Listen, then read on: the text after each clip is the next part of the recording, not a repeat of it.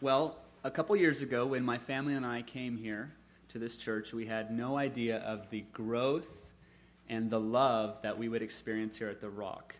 Under the um, under Pastor Ross, his Holy Spirit anointed preaching, his Christ exalted exalting mentality, we have just exploded as Christians, and it's just been fantastic. And the people here, you guys, the first time I met Pastor Ross, he invited me to the church, and he, and he called it the Love Shack.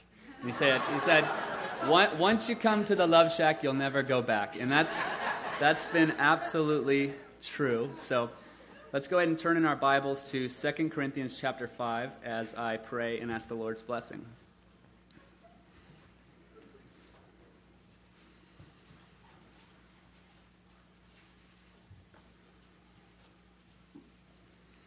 Everybody there? Wonderful. Let's pray. Father, we thank you so much for this privilege and this honor uh, to be in your word. Our desire is to hear from you today, so we ask, Lord Jesus Christ, that you would reveal yourself to each and every single person through your word. In Jesus' name, amen. amen. Well, in May of this year, my great grandmother, my little Nana, I call her little Nana, she went home to be with the Lord Jesus Christ.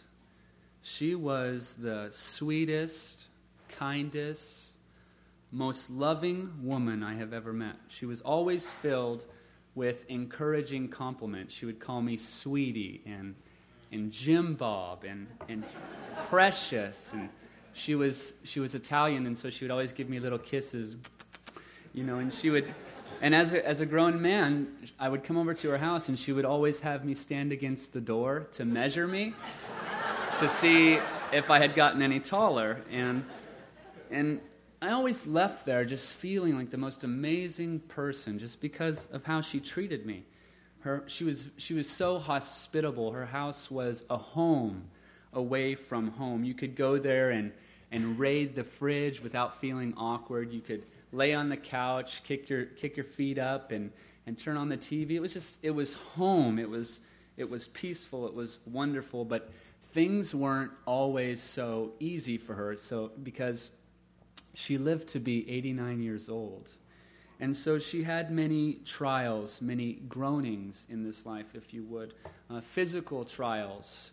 Um, her feet would swell up, and so she had to move around on one of those battery powered wheelchairs. And she also had many um, family related trials. Um, we had many of our family members end up in prison and many premature deaths. So it was, it was very difficult at times for her, but she was able to get through all of her trials because in her mind they were but a momentary light affliction to her because she was a believer in Jesus Christ. And it was her yearning, her longing, her groaning for heaven that gave her hope to persevere through the darkest nights. And her longing for Jesus Christ, her desire for Him and to serve Him, poured out into the lives of many people. Um, my big Nana, who is here today, um, her salvation is due in part to my little Nana. My mother, who is with Jesus Christ, her salvation is due to my little Nana. My, my half sister, her mom, her salvation is due to my little Nana. Uh, myself, I got saved because of my big Nana, which who was influenced by my little Nana.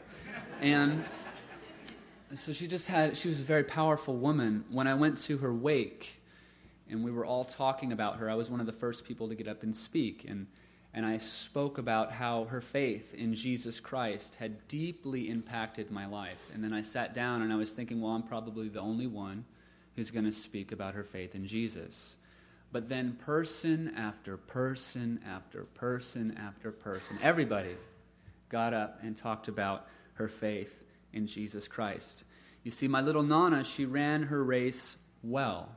She finished the race strong because she knew she knew the reality of her hope that she would be standing before Jesus Christ soon, whether it was today for her, tomorrow, or when she was 89 years old.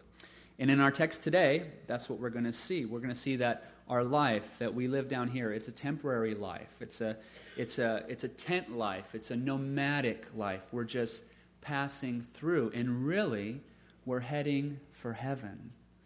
And so that is great motivation for us to do well. So let's look at our text, 2 Corinthians chapter 5, verses 1 through 10. I'll read the text and then we'll work our way back through. Does that sound good?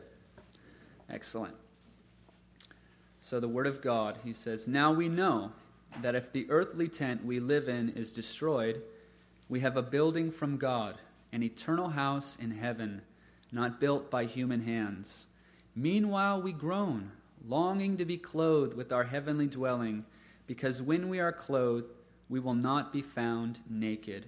For while we are in this tent, we groan and are burdened, because we do not wish to be unclothed, but to be clothed with our heavenly dwelling so that what is mortal may be swallowed up by life.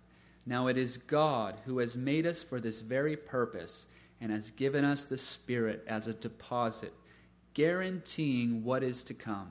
Therefore, we are always confident and know that as long as we are at home in the body, we are away from the Lord. We live by faith, not by sight. We are confident, I say, and would prefer to be away from the body and at home with the Lord. So we make it our goal to please him, whether we are at home in the body or away for it, from it. Excuse me. For we must all appear before the judgment seat of Christ, that each one may receive what is due him for the things done while in the body, whether good or bad. So that's our text today, and we're going to look at three points. Point number one, our temporary dwelling. Point number two, a longing for heaven. And point number three, a motivation to do well. So let's look at point number one our temporary dwelling. Verse 1, he says, Now we know that if the earthly tent we live in is destroyed, we have a building from God, and a building from God, an eternal house in heaven, not built by human hands. So the Apostle Paul, he was a tent maker, and he would have been very familiar with the durability of a tent. He would have known that through weather, through human use, and just over time, that the tents he was making would be destroyed. They were not built to last forever, they were for that nomadic use. And he says here in verse 1 hey, look, your body, it's, it's like a tent, it's not built to last forever. Now, he knows some tents are better than other, others. Some seem to be put together better. Some are made out of titanium, while others are made out of twigs. Some are harder to carry around, and, and some just appear more appealing to the eyes. But ultimately, all of our tents, all of our bodies are going to be destroyed, whether it's through weather, the storms of this life, use, time. It's going to happen. Our bodies, they're not built to last forever. They're a tent, they're just for passing through this world. Now, the Apostle Paul, he was, he was very aware of his mortality. He was put in prison many times where the conditions were not suitable for a healthy lifestyle. He was flogged. Many people died during a flogging. He was, uh, five times he received the 40 lashes minus one. Three times he was beaten with rods. He was stoned one time and left for dead. He, he was shipwrecked three times, and he spent a day and a night in the sea with God knows what kind of monsters were out there. So Paul was very aware. And I think he would have been very familiar with a quote by David in Samuel. And he says it like this There is only a step between me and death. Now, I've had many close encounters with death. I've shared with the young adults a few of them, and I'm going to share one of those today.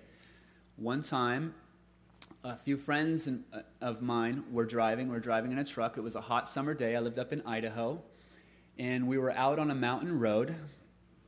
And there's a mountain on one side, and then there's a cliff on the other. It's a very narrow, windy road. And we were going very, very fast, just having a good time, just being kids. And there was a, a, a, cur- a curve coming up right around the corner. And so I prepared to take the curve, but out of nowhere, the road turned into gravel, from asphalt to gravel. And so you know what happens when the road turns from asphalt to gravel. You don't stop very good.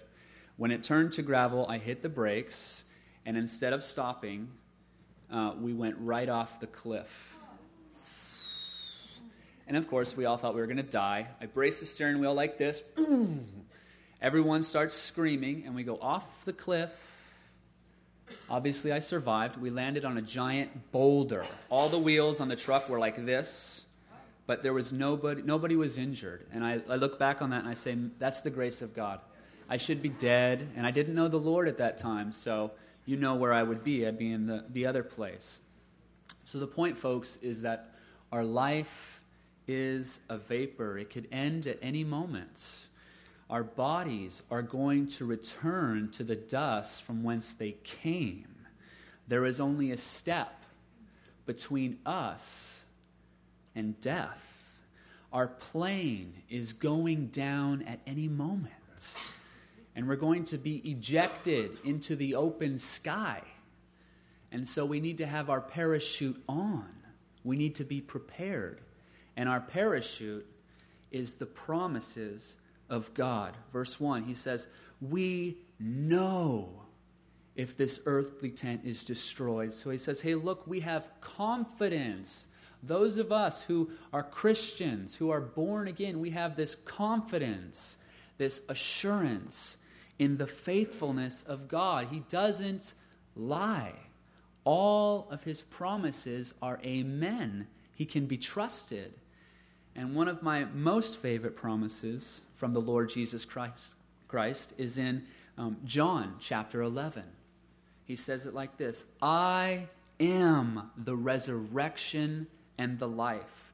He who believes on me will live even though he dies and whoever lives and believes on me will never die. That's a promise from Jesus Christ to us. What a beautiful promise. He gives us assurance. He says, Look, folks, I'm going to give you an upgrade. I know that your tent may have some rips in it, it might be falling apart. It might not look the way you want it to look. It might be worn out, but I have a promise for you.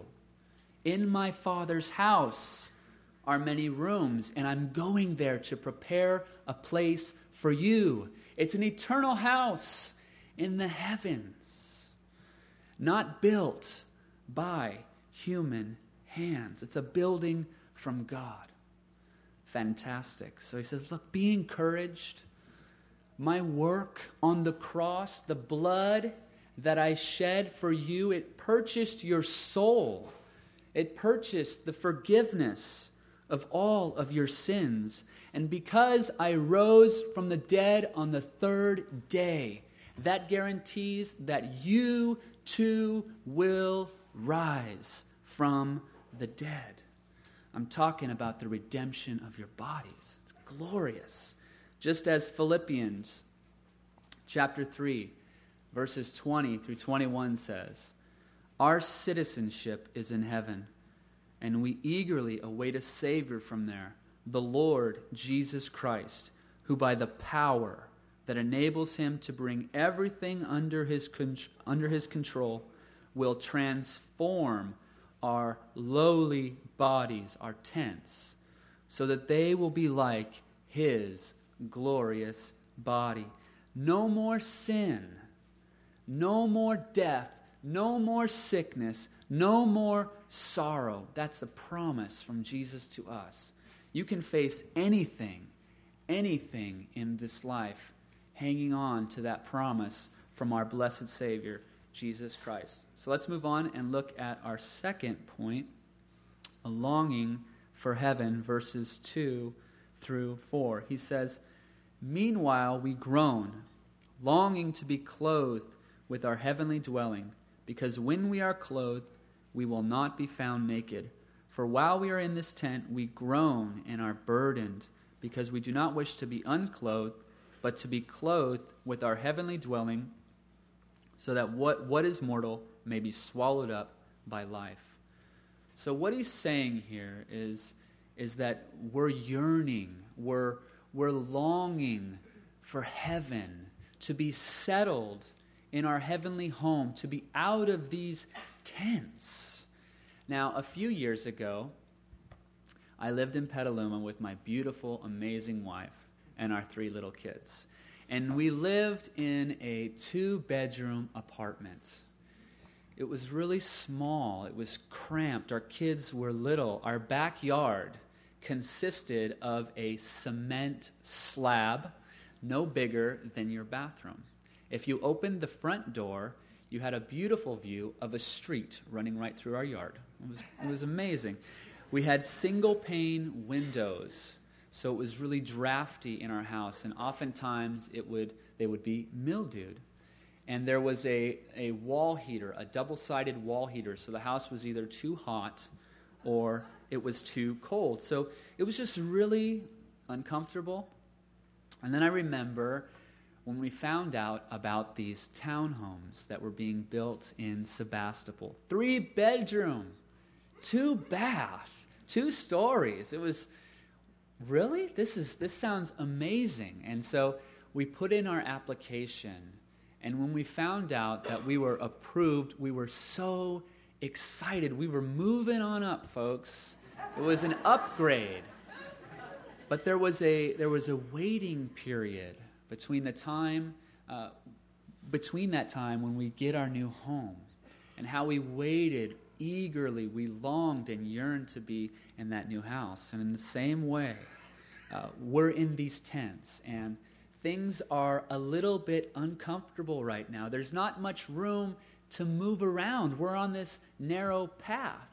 We struggle with uh, our thoughts, we wrestle with sin, and we deal with difficult circumstances, but we've heard about these homes that are being built in heaven. And God says to us, hey, look, just RSVP, reserve your space via prayer. Whoever, whoever calls on the name of the Lord shall be saved. Have you called on his name today? Because once you do, you got a spot, a building from God, an eternal house in the heavens waiting for you. So, for those of us who have reserved our space, who have put our trust in Jesus Christ, we're just in this waiting period right now, anticipating that which is to come, our place in His kingdom. Glorious. Now, we have many good reasons to long for heaven. The stresses of this life. I mean, we're surrounded with ungodliness, wars, injustice, abuse, sickness, and death. It's, it's hard. A few years ago, my wife, my lovely wife, she got really, really sick. And uh, we were taking her to the emergency room, and they could not figure out what was wrong with her. And so they'd send us home, and, and they just didn't know. Maybe she has the flu or something. And then it got worse, and so we took her back, and, and this kind of went on for a little while. Finally, somebody figured out what was wrong with her. She had a cyst on her ovary that had exploded in her body. And so she was bleeding internally. And the doctor did not think that she was going to make it through the weekend. She couldn't hold down any food or any water. It was, it was very, very scary. And I just remember wanting it to all be over. Lord, your kingdom already. No more sickness, no more death, no more dealing with sorrow and trials. And you know, the, the Lord has his way of comforting us as we await that which is ours. He's, he's, He's, he's with us. He, he understands how we feel, and He understands what we're going through because He has been here. Jesus, He became a man. John chapter 1. And the Word became flesh and made his dwelling among us. That word dwelling, it's the Greek word skeno, which means to tent. So Jesus, he was walking around in a tent, God in a tent. And so he understands, and he groaned in this life. In John chapter 11, at the tomb of Lazarus, looking around, seeing the, the sorrow and the grief that has been caused by sin and the death and, and the weeping. It says that he was moved deeply in his spirit. He groaned. He's able to relate to us. In Mark chapter 8, Jesus is surrounded by ungodly people, unbelievers who refuse to believe in him. They ask him to perform signs, even though he's already done many miraculous signs. And it says there that he was troubled, that he groaned, because he's surrounded by these people who just refuse to believe. So, folks, Jesus, our great high priest, he understands. He's able to comfort us. He says, I know you're surrounded by these things. I've been there. And I'm here with you now. Look to me. I have grace to help you in your time of need. Wonderful, wonderful is our God. Now, I believe the greatest reason that we long for heaven is that we're going to see the face of Jesus Christ in all his glory, in all his majesty. Let's look at verses 5 through 8. Now it is God who has made us for this very purpose and has given us the Spirit as a deposit, guaranteeing what is to come. Therefore, we are always confident and know that as long as we are at home in the body, we are away from the Lord. We live by faith, not by sight.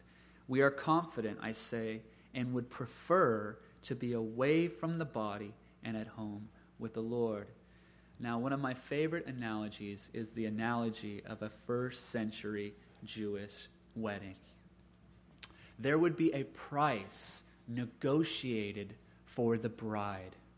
And then the groom to be would come to his desired bride and he would, he would offer himself to her. And if she accepted, his invitation, his offer, then the groom would give the bride a gift, a down payment, usually an engagement ring, guaranteeing that which was to come. And then he would depart and he would go to his father's house to prepare a place for him and his bride to be forever, to enjoy their lives together. And oh, how she would long to see his face while he was away preparing that place for them. She was walking by faith. She knew he was going to come back. And this is, that's us. The price that was negotiated for us, the bride of Christ, was the blood of Jesus. Hands nailed to a cross, feet nailed to that cross, the crown of thorns the suffering. That was the price that was paid for us to be redeemed. And then the groom, he came to you, he came to me, and he offered himself to us. He said, Will you receive me? Will you believe in me? And once you accepted, once you said, Yes, I believe in you, Lord Jesus Christ, he gave you a gift. He slipped that engagement ring on your finger. He put the Holy Spirit of the living God inside of your heart, guaranteeing that which is to come. But He's gone right now, the Lord. He's at the Father's house, preparing a place for us where we'll be with Him forever, where we'll see his face and hear his voice and worship him in all of his glory. And so, right now, we're walking by faith. Our desire is to be with Him. Amazing. Our value in the sight of God. He says, Look, you're the apple of my eye. I have engraved you on the palm of my hands. I love you with an everlasting love. What a great king we serve. And we have much, much to look forward to, folks. It's glorious. Let's move on to our final point a motivation to do well. Verses 9 through 10. He says, So we make it our goal to please him, whether we are at home in the body or away from it. For we must all appear before the judgment seat of Christ, that each one may receive what is due him for the things done while in the body, whether good or bad. So, in the New Testament, there are three judgments that are described. The first judgment is the judgment of the sheep and the goats described in Matthew chapter 25. It's at the end of the seven year tribulation period. Our Lord Jesus Christ comes back from heaven in all of his glory and all of his majesty, and he separates the believers who got saved during the tribulation period from those who refused to believe. The believers enter into the millennial reign, while the non believers are sent away to eternal punishment. Folks, we won't be at this judgment. We're going to be called out before the tribulation period begins. The next judgment in the scriptures that we read about is the great white throne judgment talked about in Revelation chapter 20. It's at the end of all time, at the end of the thousand year reign of Jesus Christ on the earth. And it's a judgment where all non believers of all time will stand before God and their book will be opened the book of their life, the book of what they have done, of what they have said, their motives, and they'll be judged by the Lord. We won't be at that judgment. Praise God. And then there's the judgment seat of Christ, which we find in our text. Everyone who has put their trust in the Lord Jesus Christ will stand before him. And we will not be judged like non believers. Our salvation is secure.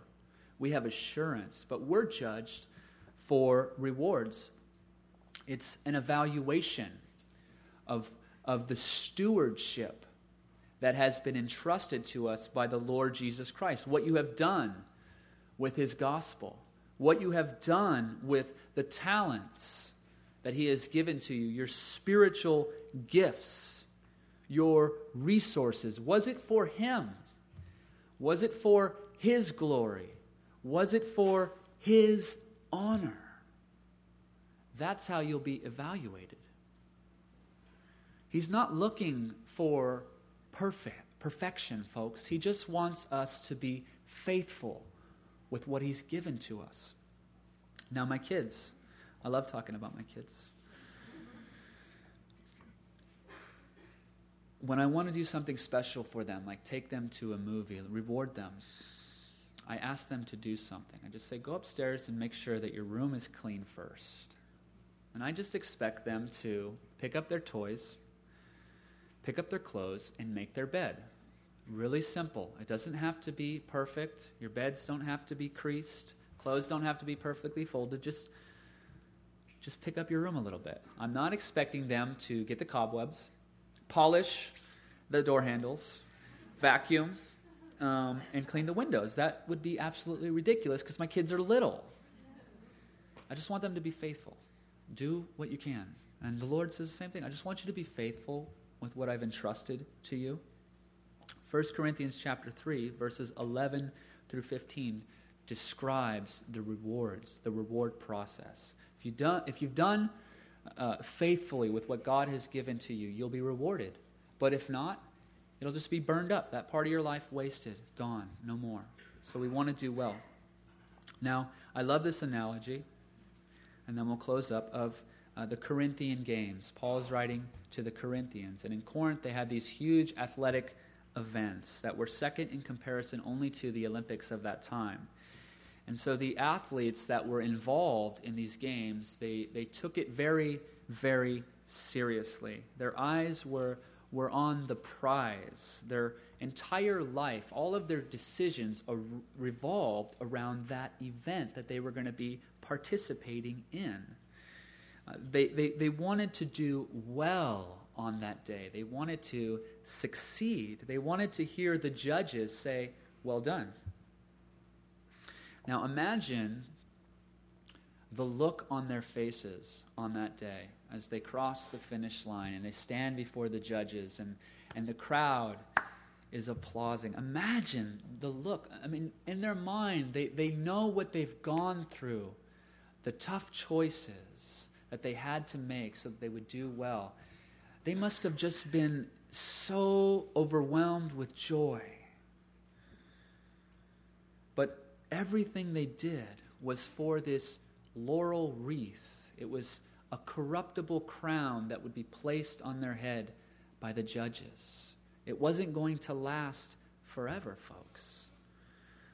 Now, in the same way, we're in a race. It's a race against ourselves and, and our choices.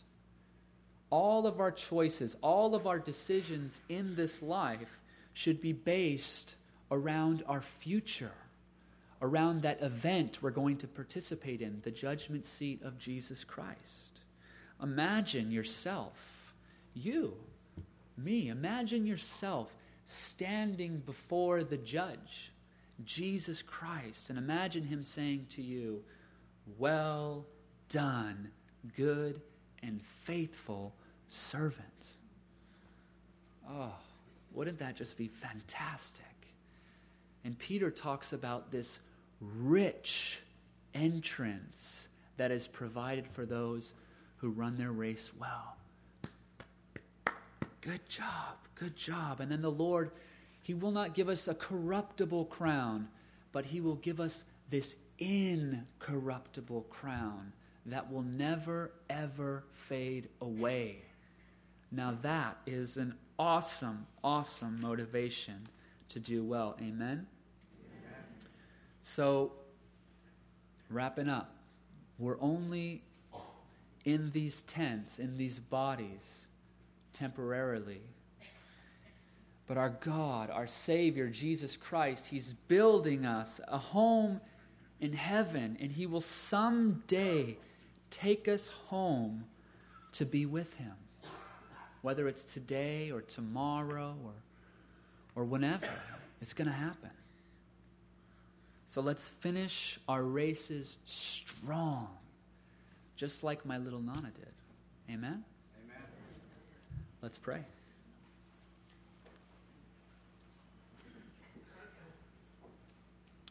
Father, we thank you so much, so much that you have called us out of darkness into this glorious light. How great is the love the Father has lavished upon us that we, sinners, should be called the children of God. You are amazing, Lord. We love you so much. We know our life is a vapor, and we know that you're preparing a place for us in heaven. And we know we're going to stand before you. Our great desire, Lord, is, is to be faithful with the stewardship that you've entrusted to us. But we need your help, God. So I ask and pray that you would, you would help us to run our race as well. In Jesus' name, amen. You can. We serve a great God, don't we, folks? A great King, a living Savior who has conquered death. It's such an honor to know him. I've known him for seven years. And I just want to give a shout out today to those of you who have never given your life to Jesus Christ. He loves you so much. He loves you so much. And He has a gift for you it's eternal life, the forgiveness of all of your sins, a relationship with the God who made you. I encourage you, take Him up on His offer today We have folks under the cross who are willing to, to talk with you about these things and to pray with you. So go and talk to them. And for those of you who know Jesus Christ, who have been so privileged and blessed in your relationship with Him, walk strong today. If you're struggling, just look to the Lord. He understands. He's been here, remember? He's well acquainted with all of our griefs, all of our hardships. He has grace to help you. Let's pray. Father, we love you, and as, as we leave this place, we ask that you would just set our minds on the Lord Jesus Christ. In Jesus' name, amen. Amen. Thank you, folks. God bless you.